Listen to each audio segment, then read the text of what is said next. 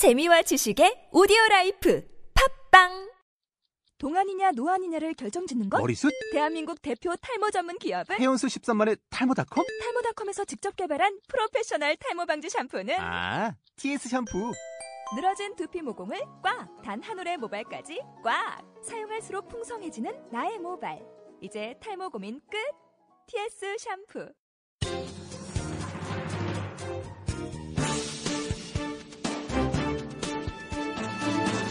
2015년 3월 17일 한국경제신문 사설 도요타의 4만원 임금 인상에 깜짝 놀라는 일본 열도 일본 도요타 자동차가 월 4천엔의 기본급 인상을 단행키로 했다는 보도에 일본이 깜짝 놀랐다는 표정들이다. 2008년 금융위기 이후 최고의 인상폭이라고 한다. 도요타는 지난해 영업이익을 2조 7천억 엔이나 거둔 세계적 기업이다.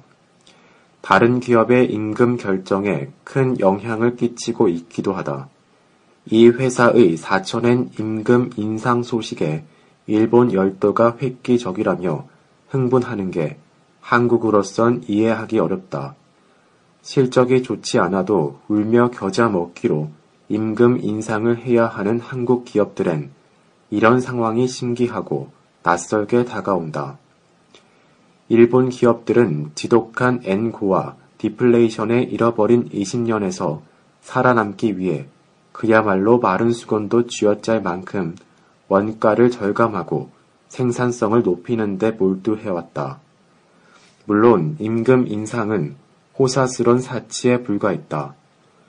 하지만 아베노믹스에 따른 엔저와 유가 하락 등으로 지난해 일본 기업 3분의 2 이상이 실적 호조를 보였다. 일본 경제가 회복하고 실적이 좋아지면서 기업들도 임금에 눈을 돌리고 있는 것이다. 기업 수익과 임금은 직결돼 있다는 사실을 여실히 보여준다. 가뜩이나 한국 기업들은 수익이 갈수록 떨어지고 있다. 정경련이 1103개 기업을 대상으로 지난해 영업이익률을 조사한 결과 전년 대비만으로도 17.9%가 떨어졌다. 무엇보다 국내 10대 제조기업 중 8개 기업에서 영업이익률 감소가 23.4%나 된다고 한다.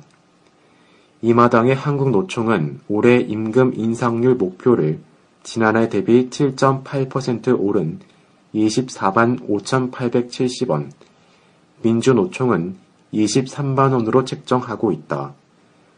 경영자 총협회가 올해 임금 인상률을 1.6% 범위 안에서 조정할 것을 권고했지만 막무가내다. 오히려 정부가 한술 더 뜬다. 최경환 부총리는 최근 한 강연에서 일정 수준의 임금 인상이 일어나지 않고선 내수가 살아날 수 없고 최저 임금도 올려야 한다고 강조했다. 임금을 결과가 아닌 수단으로 인식하는 인지 부조화의 논리인 것이다. 이런 현실에서 누가 기업하려고 할지. 저금리 시대 보험 국민연금은 안전할 것인가? 교사 교수들의 공적 부조 기관인 교직원 공제회가 이달 중 회원들에게 주는 급여율을 현재 연 5.15%에서 연 4%대 초반으로 1%포인트 정도 낮추기로 했다는 보도다. 연 1%의 초저금리 시대에 연 5%를 넘는 예정 이자를 더는 감당하지 못한다는 설명이다. 군인공제회, 소반공제회, 지방행정공제회 등도 시중 금리의 거의 3배나 되는 역마진으로 이미 지급 준비율이 100%를 밑돈다고 한다. 각종 공제회의 급여율 하향이 잇따를 것이란 관측이 나온다. 기준금리가 사상 최저인 연 1%대로 인하된 데 따른 여파가 간단치 않다. 대출금리만 아니라 수신금리도 내려갈 수밖에 없다. 금융회사의 재무 건정성 악화는 물론이고 은퇴자의 연금 생활과 중장년층의 노후 설계도 큰 차질을 빚을 수 있다.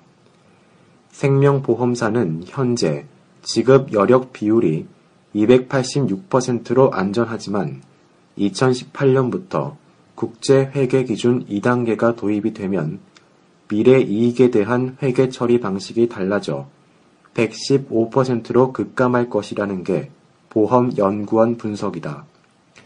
금융당국이 권장하는 150%에 미달하는 것은 물론 퇴출까지 될 수 있는 마지노선마저 아슬아슬하다. 가뜩이나 과거에 판 저축성 보험 상품의 역금리가 문제가 되고 있는 터다. 심각한 리스크가 될 수도 있다. 국민연금도 예외가 아니다. 기금 운용 수익률은 2010년 10.39%에서 2011년 2.31%, 2012년 7%, 2013년 4.2%, 2014년 5.25% 등으로 계속 하락세다. 정부는 3차 재정 추계에서 2015년에서 2019년 기금 운용 수익률을 평균 7.2%로 전망했지만 감사원은 어제 이런 전망치가 너무 높다고 지적했다. 여기에 연 1%대 저금리가 맞물리면 2060년으로 예상되는 기금 고갈 시점이 더 앞당겨질 수밖에 없다. 저금리의 폐해도 심각하게 고려해야 한다. 전세값도 더 오를 것이고 대출도 늘어난다. 가계부채는 이미 1089조 원이다. 이런 저금리는 겪어본 적이 없다. 그만큼 리스크가 크다. 과연 우리는 새로운 위험에 대비하고 있는 것인가? 경제 정책이 역주행한다는 우려 커지고 있다. 최경환표 경제 정책에 의문이 커지고 있다. 지도에 없는 길을 가겠다는 것이었지만 최근의 정책들은 하나같이 아베노믹스와 비슷하거나 포퓰리즘이라는 비판에 직면해 있다. 시장 경제 원칙을 부정하는 데다 정부가 과도하게 시장에 개입하는 이런 정책들로는 결코 경제를 회생시킬 수 없기에 걱정과 불안감만 커지고 있다. 최 부총리가 지난 주말 경제 5단체장을 만나 적극적인 임금 인상과 함께 적절한 납품 단가를 지급하도록 요구한 것만 해도 그렇다. 구체안이 나와봐야 알겠지만 소득 정책이라는 개념부터가 모호한 데다 기업의 경영 성과가 급전 직하하는 중이어서 실효성도 기대하기 어렵다는 게 산업계의 솔직한 고백이다. 납품 단가 요구는 자칫 이명박 정부에서 거센 논란을 야기했던 정운 찬유 초과 이익 공유제를 연상시킨다. 납품 가격은 복지도 아니고 기업 간 부의 분배 정책도 아니다. 납품 가격은 그 자체로 시장과 제품의 혁신 체제를 만들어가는 눈에 보이지 않는 자원 배분의 치열한 과정일 뿐이다. 이를 부정하면 시장 경쟁은 그 효율성을 잃고 만다. 임금 인상 정책도 틀린 얘기다. 일본은 엔저, 법인세 인하 등 기업의 임금 인상의 여지라도 깔아주었지만 이미 온갖 반기업적 환경에 기진맥진한 상태인 국내 기업들의 임금 인상은 마지막 펀치가 될 가능성도 없지 않다. 이런 논이라면 노동개혁마저 기득권을 강화하는 계악이 될 수밖에 없다. 노동 경직성이 더 심해질 것이라는 우려만 높아지고 있다.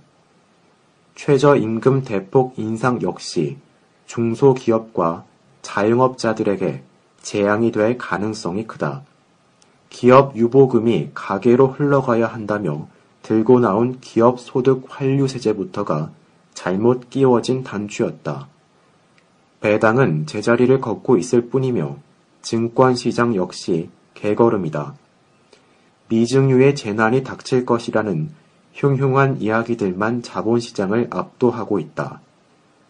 땀을 흘리지 않고 형편이 나아지기를 기대할 수는 없다. 노동개혁도 기득권 해체 없이는 결코 실업자를 구제할 수 없다. 그런데 정책들은 편리하게도 파편처럼 흩어져 정합성을 찾기 어렵다. 기업만 옥죄는 정책이 연이어 선을 보이는 상황이다. 이래서는 경제가 살아날 수 없다.